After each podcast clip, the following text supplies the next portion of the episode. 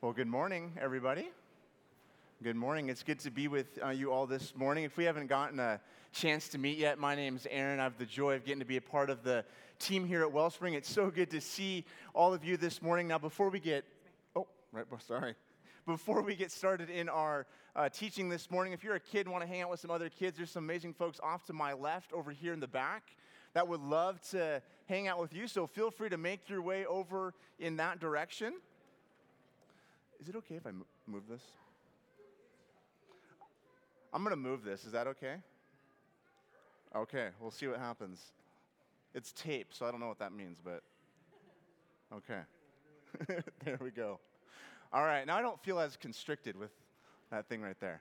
All right, like I said, my name's Aaron. I have the joy of getting to be a part of the team here at Wellspring. We've been journeying through the Old Testament on Sunday mornings for really since the beginning of this year. And this morning, if you have your Bible, and I hope you do, I want to invite you to turn with me to the book of Deuteronomy. Some of you might be like, Deutero, what does that mean?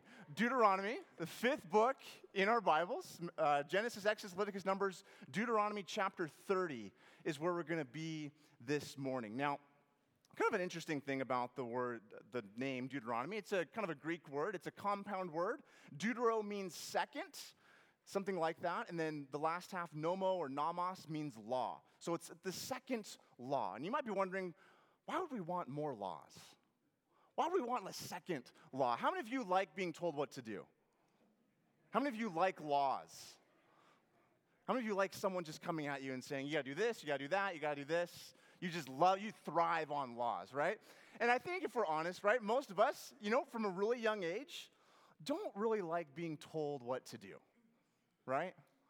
You know, the other day I'm having a conversation with my son, Case, and he's four, and he just really wanted to watch a movie. I mean, he would have like done anything to watch a movie. And so we're kind of having this back and forth. And I'm like, Keeson, buddy, we're like pretty good at screen time. It's like Disneyland for our kids to, you know, watch something on TV. But he really wanted this particular day, a couple days ago, to watch a movie. I'm like, buddy, we're not doing movies today. We're gonna hang out. And he was like fighting with me, going back and forth. And finally I said, Kason, okay, you say the word movie one more time, you're gonna lose your afternoon snack. And like that's a big deal for him. All right? so the afternoon snack. And so he kind of has like this, you know, if you've ever seen him kind of get a little upset, he kind of has like this kind of thing going on. And so he's, he's, okay, he's like, I won't say the word movie. And so he goes, ma, moo. I'm like, buddy, you say the word. He's like, I'm not saying it. I'm a cow. Moo. he just does like this little, his little Kason smirk. You know, you've seen him kind of run around here. And it's this thing that inside of Kason, and, and really it's for all of us too, right? I just see myself in that. I don't like being told what to do. And so I think we have, if we're honest, kind of this, I don't know, natural aversion to like laws and instruction and really just being told what to do. And so as we come to the book of Deuteronomy this morning, you might be wondering, okay, why would we have like a second law? Or just really additional laws to just talk about this morning? Well, just kind of a little bit of context here. Last week, Tony taught through Numbers 13 and 14. And Numbers 13 and 14 was that really sort of tragedy of a story where Israel's on the brink of going into the promised land. The land that all the way back in the book of Genesis, God had promised that He would give His children Israel. And as they're right on the precipice of entering into that land, because of their disbelief, disbelief and lack of trust, they're unable to enter into that land. And God says to Israel, this Exodus generation that saw all the mighty works that I've done, rescuing you out of slavery and bondage in Egypt, you will die in the wilderness, and it will be 40 years later, the second generation will go into the promised land. And so a number of years have passed, decades have passed, and as we come to the book of Deuteronomy, Moses is giving kind of a series of like his final speeches or sermons, we might call them, to that second generation as they are about to enter the promised land. And so that's why there's this second instruction that's being given. The sort of second giving of the law, if you will, that's being given. Now, there's another thing I just want to mention too with that word law. Again, in our English language, the word law, some of you might think of like a civil code or, again, someone coming from on high telling you what to do. And I think I just want to frame it in a couple different ways here. Number one, that word law in Hebrew is the word Torah. Most of us probably know that. But that word Torah can also be, and often is translated in our English Bible, teaching or instruction. And like any good parent, teaching and instruction is not meant to just sort of be restrictive and sort of just take and squeeze all the fun out of life. Good teaching and good instruction is meant to guide and nurture and to chart a course on the path toward life, on the path toward flourishing.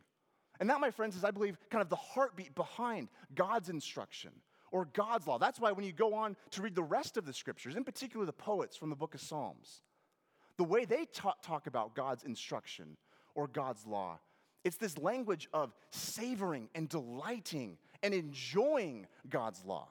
Psalm 19, verse 7, for example, the poet writes, The law of the Lord is perfect, reviving the soul.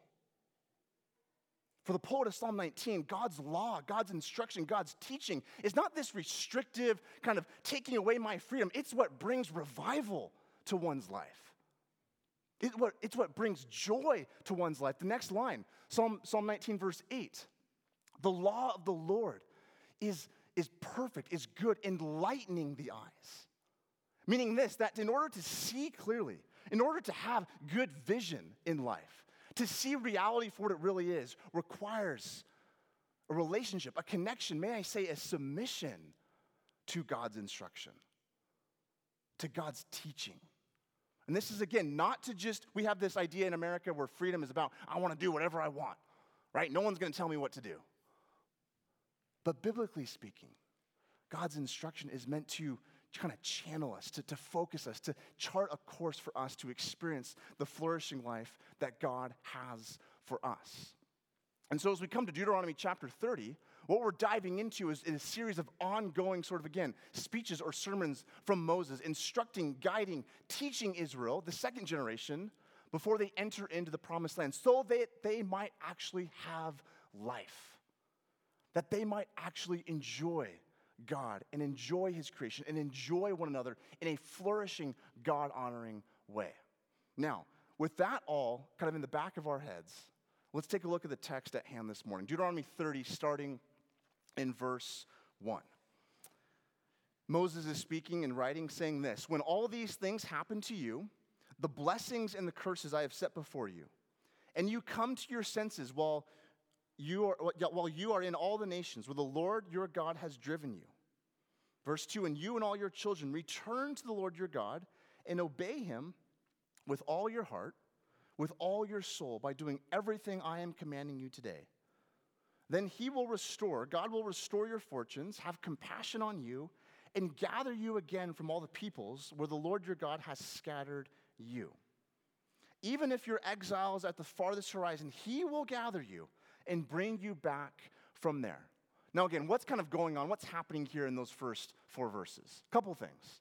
First, Moses is recognizing, Moses kind of foresees that even as Israel goes into the promised land, even as Israel has this second instruction, this second teaching of God's heart and God's design, that Israel is going to be unable to fully keep God's instructions.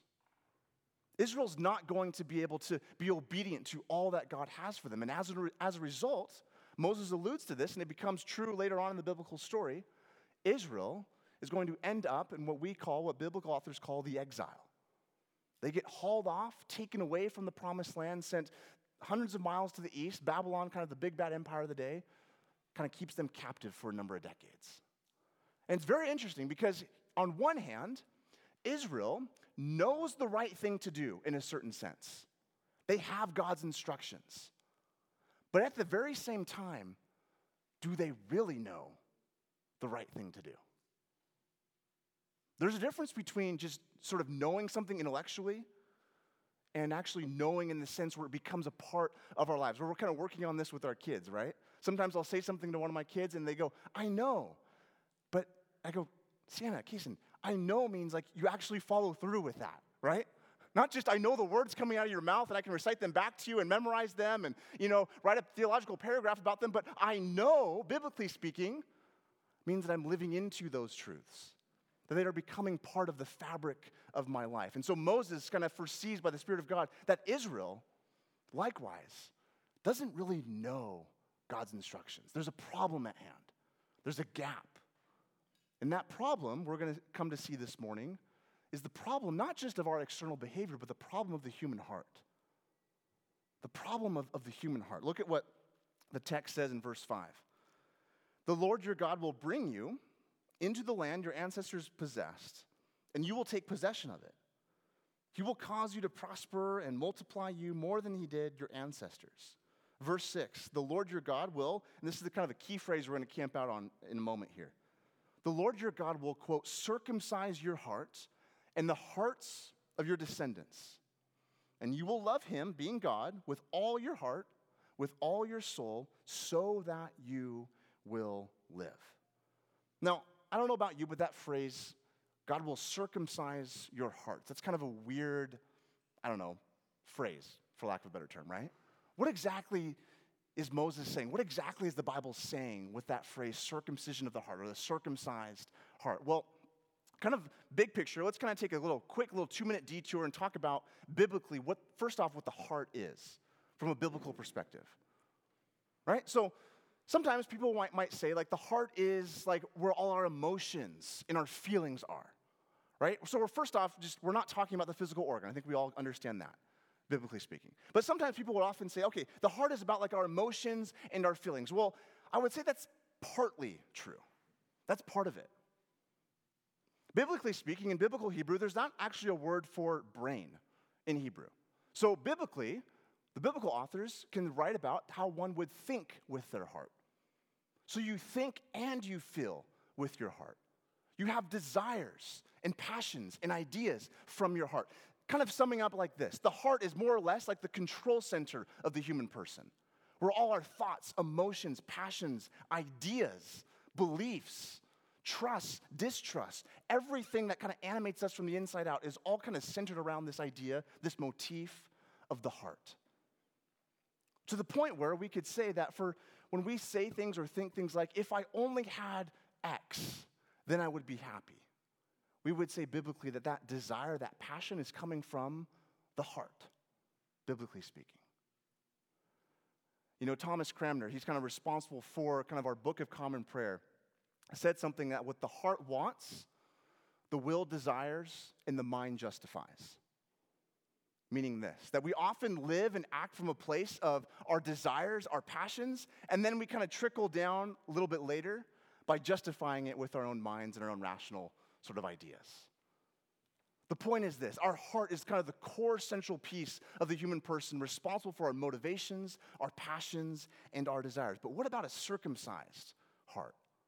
What's Moses getting at there? What's the Bible getting at with that sort of word picture or idea?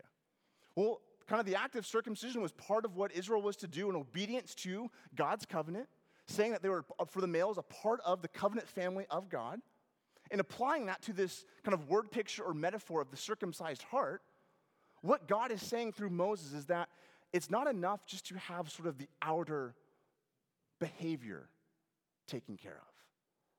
That the outer more or less needs to be removed so that I can work on the depths of who you are, to get at the core of who you are.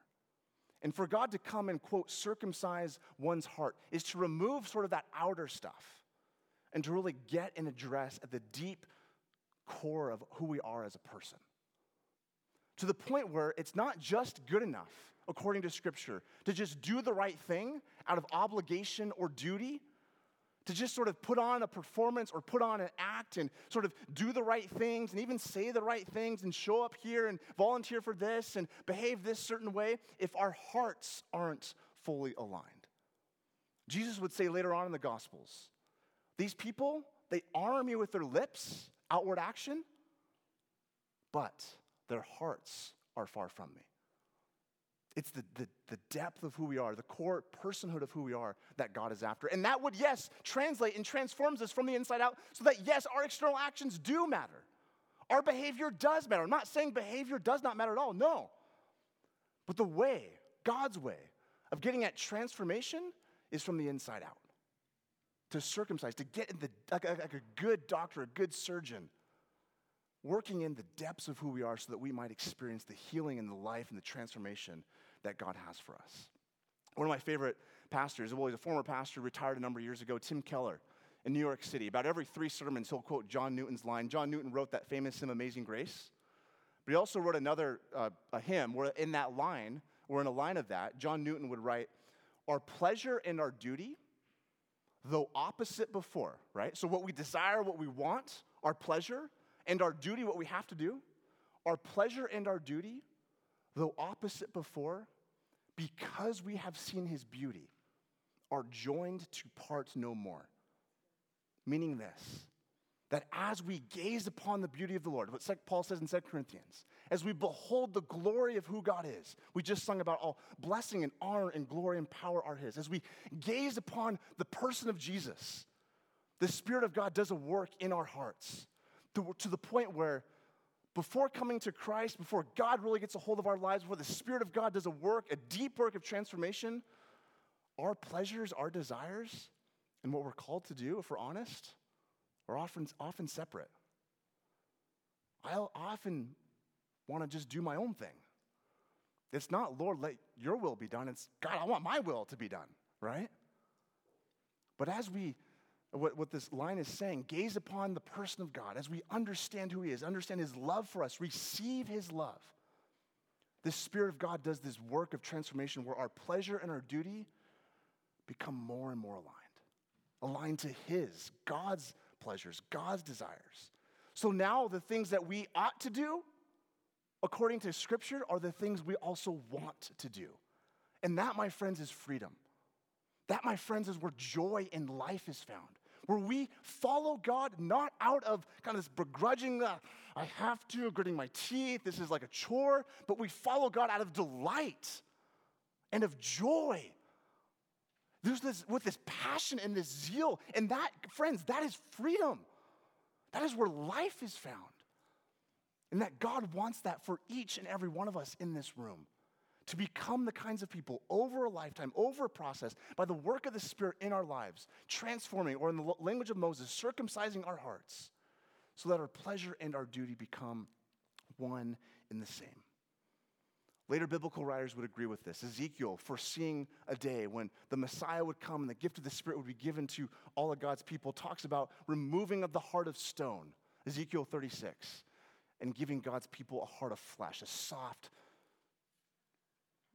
receptive, humble heart. Jeremiah 31 equal, or it says basically the same thing.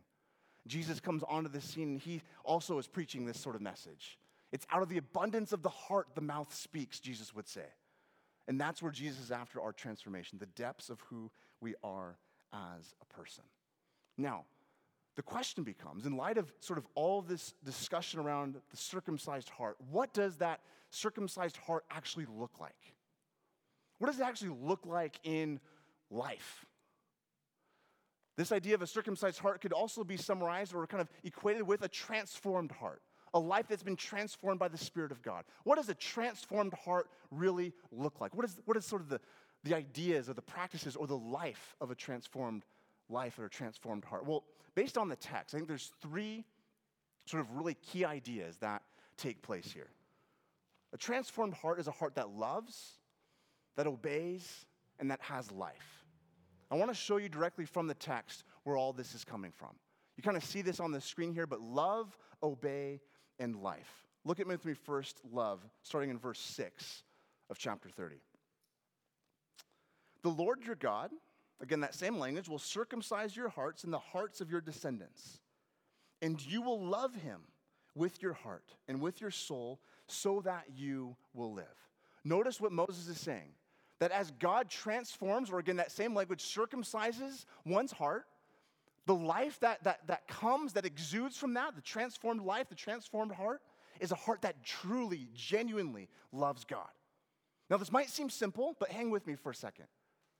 Because we, uh, if we're honest, have a whole lot of other competing loves and affections. That can be good things, but oftentimes distract us from our deepest desire to truly love God and honor Him and the transformed heart, the heart that has really been circumcised, that has been worked on by the Spirit of God, increasingly, not perfectly, but increasingly over time, more and more loves and desires the things of God. And in addition to that, Jesus, he really connects this not just with our vertical love for God, but also our horizontal love for neighbor. For Jesus, it's impossible to say, I love God vertically without a horizontal extending of that love to our neighbor. Think of the parable of the Good Samaritan, Luke chapter 10. Jesus says, most important commandment, love the Lord your God with all your heart, soul, mind, and strength, and love your neighbor as yourself. The rich person says, Who is my neighbor? And Jesus tells the story of an unlovable person demonstrating godly love. And the challenge of that for us to say, if I really love God, am I really willing to love the unlovable of society? If I'm really someone who has heart has been transformed and grit by the love of God, yes, it's a passion, a devotion, an adoration of the person of Jesus, and extending that love to the person across the street, the person that uh, kind of drives me nuts here and there expanding and sharing that love of God is a fruit or an evidence that our hearts have been transformed by God's love. That's the first one. Transformed heart loves God. The second one, a transformed heart obeys God. Look at me, verse 8. Then you will obey him and follow his commands I am commanding you today. Pretty simple, but a couple things to point out here. First, notice the logic, notice the flow. It's not obey then love. It's love then. The first word of verse 8, then you will obey. Do you see that? It's from a place of love. It's from a place of receiving God's love, being saturated in God's love, and extending God's love that we then joyfully obey what God has for us. That we become, again, the, the word obey is another word that we go, oh, I don't really like that word either, right? If we're honest. But obedience is meant to guide us into what God has for us, that we would again experience His flourishing and His life for us. And so, this transformed heart that truly does love God is also obedient to the things of God. 1 John 3:16. Most of us are pretty familiar with John 3:16, right? For God so loved the world. But 1 John 3:16 is another 3:16 to maybe memorize or pay attention to. John writes, "This is the love of God, that we obey or keep his commandments.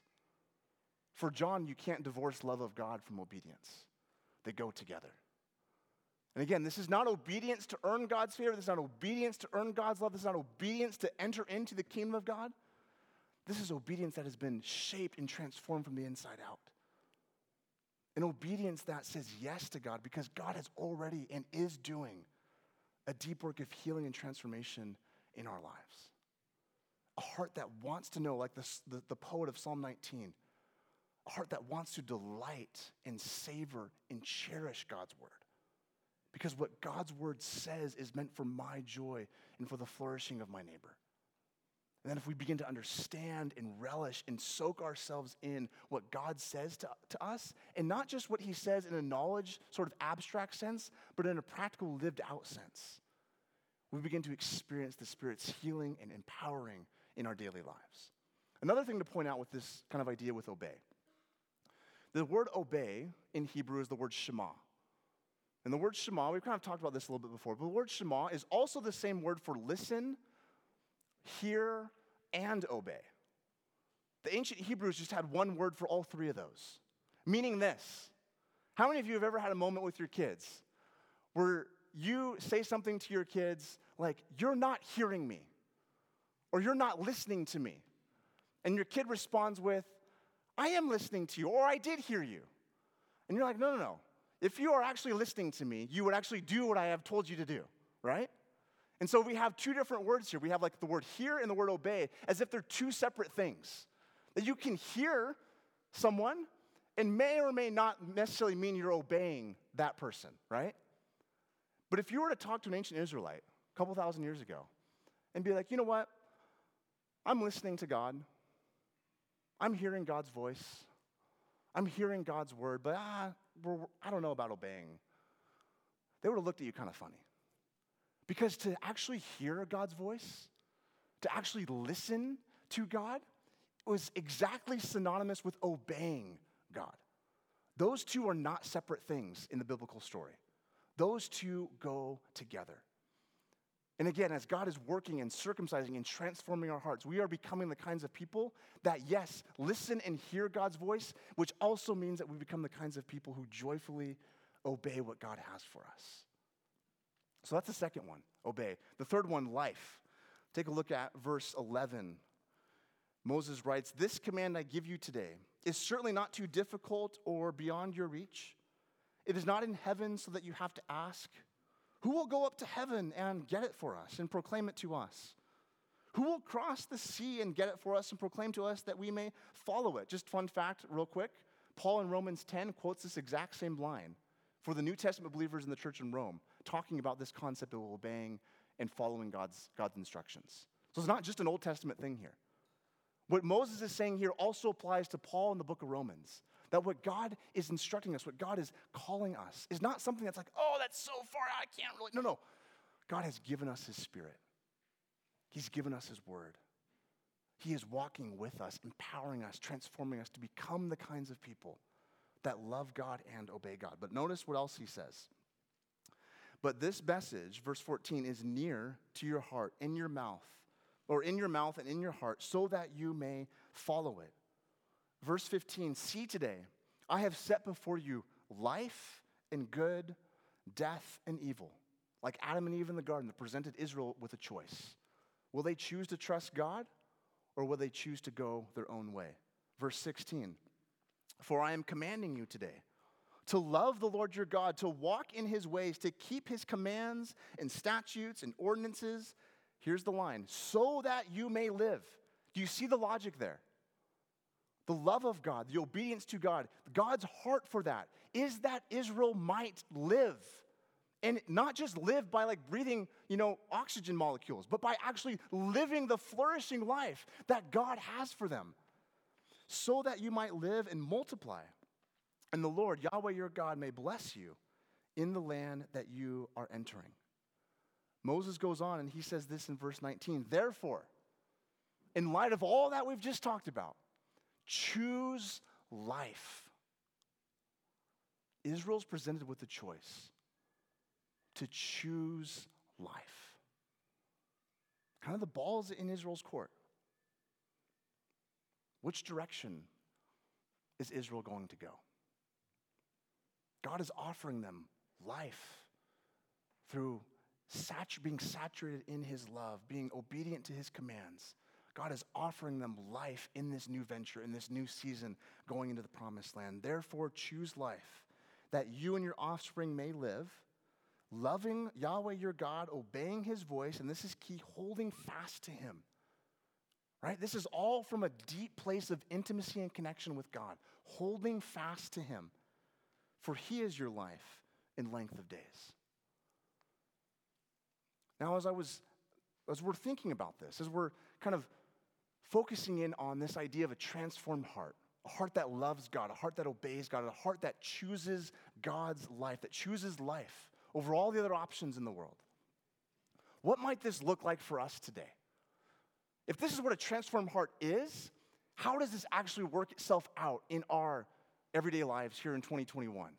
What might, what might be some practices or ideas or habits for us to gear our hearts, to orient our hearts to the person of Jesus? And I think it's important. What we're not saying here is that we have to do a bunch of things in order to earn God's favor or earn God's love. Remember, Israel has already been saved. Israel has already been delivered, right? They've already experienced God's grace and God's rescue. And now, as a response, God is inviting them to choose life with a transformed heart. For us, what does it look like for us to choose life? Now, I want to just take a few minutes as we land the plane here to talk really about some habits that I've come across that I'm trying to incorporate into my own life that really help orient my heart and my affections and my desires and my thoughts towards the person of Jesus, that I might choose him over other things in this world four sort of simple habits or practices that I invite you, as the Spirit leads, to maybe implement one or two of these this week. And I'll put them all up on the screen here. But the first one is simply just physical prayer. Physical prayer. Now, what do I mean by that? What I mean by that is that as a human being, we are embodied creatures right? Sometimes we kind of fall into this trap of with this dichotomy of spiritual and physical as if they're kind of separate realities, when in fact, biblically speaking, we are embodied whole person creatures. And so, this practice of physically praying is simply this that three times a day or at various moments of the day, I want to become the kind of person that changes my physical posture in a quick, simple, short prayer to Jesus. Meaning this, that if usually if I'm usually sitting in my office or sitting at my desk, using Siri as like, you know, like an alarm to remind myself, just simply getting on my knees and just physically changing my body posture to maybe pray the Lord's Prayer. And as I'm doing that, I find that my heart and my affections are becoming more aligned with the person of Jesus. That what I do with my body actually connects with what's going on on the inside. And so I perhaps want to invite you, is really simple, it's really easy, it doesn't take a whole lot of time, but maybe figure out what might work for you at a lunch break or maybe before you come home from work to pause, to maybe have your hands open and simply just pray, God, help me to receive your love right now. But Holy Spirit, please help me with X. But to do that in sort of a way where you're not just in that same physical, like you're changing something about your body physically for a moment, to remind your, yourself and to really reorient your heart to the person of Jesus. That our hearts would be more attuned and more aligned with what God is already doing in us in that moment. The second one is simply just having a meal with someone on a regular basis.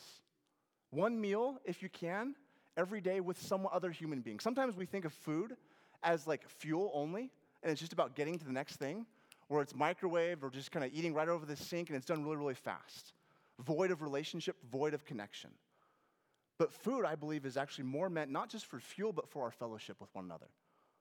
And I find that as I have a regular meal with someone every single day, usually someone within my own household, that I've been getting to be pointed out and seeing that my heart is being more attuned to loving my neighbor in loving the people that God has placed in front of me and just not just living in this siloed individual sort of self or, you know, pattern of living. That by having relationships and connections with other people over food, my heart is more geared toward loving other people, not just myself. And a practice we've done as a family is not just having a meal every single day with each other that live in the same household, but also having a weekly meal with someone outside of our household, usually someone from our well community or with our well community. Every Tuesday, 5:30, it is marked on our calendar. We have food with the same families every single Tuesday. And it's this habit, this practice where we break bread together. We share one another's pains and stories and grow in friendship and trust with one another. And that my heart, through this practice, through this habit, is becoming more oriented to the person of Jesus. The third one is simply this try this week to go one hour without your phone on each day. And you might be like, where are you getting that from? But here's the thing I have found that my heart wanders and gets distracted because of the phone. And I think there's a, there's a miss sometimes when we talk about discipleship to Jesus in our modern culture, in our modern context, to not also talk about the distraction of the phone. I think that's a miss. That something is happening with our phones and the habits with our phones that are sometimes, not always bad, but sometimes, and more often than we like to admit, distracting us and taking us away, and our hearts become, as the song that we often sing, prone to wander. Prone to wander, Lord, I feel it. Prone to leave the God I love. Here's my heart. Take and seal it. Seal it for thy courts above. And practically speaking, what does that actually look like? Well, for me, if I'm being honest, it means having a regular habit of having my phone completely off and being present not just to the 10 million different things that potentially could be in that supercomputer, but being present to the people right in front of me. And again, it's reorienting my mind and affections and my heart to the person of Jesus. You know, remember in Harry Potter, the character Voldemort? And he like created all those Horcrux things and he was trying to be like present everywhere. But in his effort to be present everywhere, it actually leads, leads to his demise. And I think something like that happens with the phone. We're trying to be present everywhere, and it's actually eating at our souls. It's actually hurting our affections and our love for the person of Jesus. The last one I'll just mention, probably the one I'm actually most passionate about, is the simple practice of scripture before phone. Again, choosing, this is remember Israel, the invitation was to choose life. And again, something intentional about that. Choosing life. And God's word is a source of life for us. And so perhaps this week, and again, there's schedules, there's probably caveats here and there, but for I would say for the most of us in this room, just to press and challenge a bit to choose scripture before phone this week. This means you might actually need to go on Amazon and buy something that's called an alarm clock, right? So your phone's not the alarm clock because I've done that thing, right? I've done the phone being the alarm clock, and the phone to the alarm clock is also Instagram, it's also email, and it's also Apple News, right? How many of you have been down that road before? Right? It's okay. But here's the thing by choosing scripture before phone, it's another way to orient and to bring my heart back into alignment with the person of Jesus. To say, yes, there's a million other things I'm sure are really important, but what's most important, what's most necessary for my life is to pursue the person of Jesus. And so this is just, again, some practical ideas that we're trying to incorporate. If you're like in our well community, we're working on the scripture before phone one. Our young adults group is working on that one too. Just as a way to, as a community, I would encourage you to do this in community, not just by yourself, to encourage and, and build up one another in this direction of choosing life, of orienting our hearts towards the person of Jesus. Now, one last thing before we close. I want us to say this. Sometimes we think of you might think, okay, these habits, is this like borderline legalism or is this like borderline like, you know, we're trying to earn God's. No, this is not that at all. Again, Israel has already been saved. This is all a response to the work that God is already doing in our hearts. It's kind of like I think of the, the analogy is like kindling for a fire, right? I'm not great at starting fires. We have this running joke in our young adults group. We have a fire every Wednesday in our backyard that Aaron can't start the fire. So usually someone else, usually Rachel, has to start the fire for us. But I'm, see, I'm not like an outdoor person. My, when we go camping, we get an Airbnb. So like that's, that's our idea of camping. But the idea with kindling, right, is that there's these little pieces of wood, this, these little sort of things that begin to ignite and spark and create this beautiful warm fire to enjoy each other's company.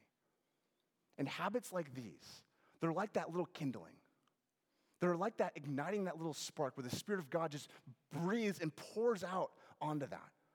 And that the impact and the breadth and the work that the Spirit of God does is often more than we actually expect in our own minds. And that's what we're saying. That's what we're, Scripture's inviting us to. To be the kinds of people that place ourselves under the love of God so that God's Spirit can do the work that only He can do. That we would or, organize and structure our lives to become the kinds of people that, yes, choose Him in order that the Spirit of God would do the work of transformation in our own hearts. And recognizing that in those moments when we fall short, because friends, you and I both know we will fall short. We won't always be obedient to the commands and the voice of God. We won't always remember these things that Aaron's saying scripture before. We're not perfect at this. We are all on a journey together. But again, even in those moments of failure, those moments of falling short are also can be moments of formation. Moments where we recognize the grace of God in the person of Jesus, recognizing that what God has done for us in the person of Christ, giving us his forgiveness, giving us himself in spite of who I am, and bringing us back again to that place of humility and dependence on Him. I want to invite the worship team to come back up. And as we spend these next few moments singing in worship to God, I want to invite all of us, if we can, to just be in, in that posture of receiving what God has for you this morning. I believe God is speaking to each and every one of us. Where is God inviting you to intentionally choose Him? What practice or habit might help you become the kind of person that opens yourself up to the love of God, where God's Spirit begins to work deep within your heart? And to recognize that God is the one who brings the transformation. That God is the one who's doing this work in us. Paul writes to the church in Philippi He who began a good work in you will be faithful to complete it. Let's turn and respond in trust to Him. God, we do ask that in this moment you would help each and every one of us by the power of your Spirit, recognizing who we are as your children, adopted, loved by you. That you would help us to be responsive to who you are and what you're calling us to, each of us, God. God, that you are doing a work of transformation, that you want to help us to become the kinds of people that love you, obey you, and have life in you. So, God, give us eyes to see, clarity and vision. What does that look like for us this morning?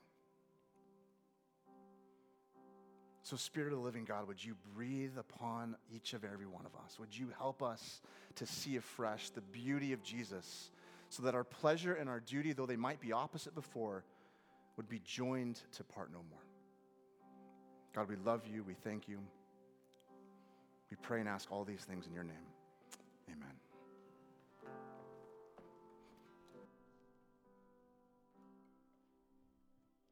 Let's just stay in a posture of worship.